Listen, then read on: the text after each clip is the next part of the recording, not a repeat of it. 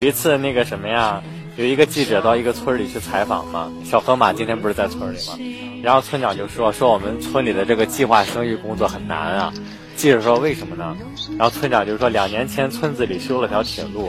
早上五点的时候火车就从这儿路过，汽笛一响的时候全村人都醒了。但是五点这个点儿你想哈，起来吧太早，接着睡吧时间太短，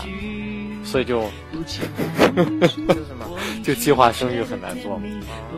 对，你的笑话真的是，我的这个人生啊，就是每天基本上都要听这种段子，大概五六十个。我跟你们讲，他每天他手机上有这些软件，知道吗？他就每天在收集这些东西给你分享。然后所以说，就是我是真的已经听到耳朵已经起老茧了，已经就是。但是我给我们单位那个胖妹子，自从讲了那个笑话，她就减肥了，开始现在瘦了十多斤了。就说有一次那个一个人挤公交车嘛，然后挤挤就是挤不上去，那个列车员说，那个乘车员说您别挤了，我们这儿都满了。然后就在这时候，有个胖妹子说我要下车，然后他就下去了。然后这个时候这售票员说行行行，赶紧再上来三个人。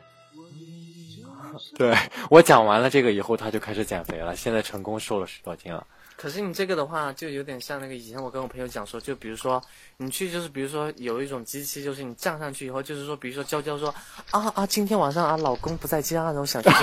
说说啊，我想去想去称一下自己体重有多少，哇哦，然后我我我哇哦，然后就跑去那种机器上称体重啊，对，然后这叫就哎小心翼翼，小心翼翼，OK，整个场面都被我 hold 住，对，hold 住 hold 住他 hold 住他，OK OK，呀呢呀呢呀呢 hold 住他，然后接着就是他走到那个那个那个什么。那个机器上面啊，然后一上去以后，那个机器就说：“请一个一个来。”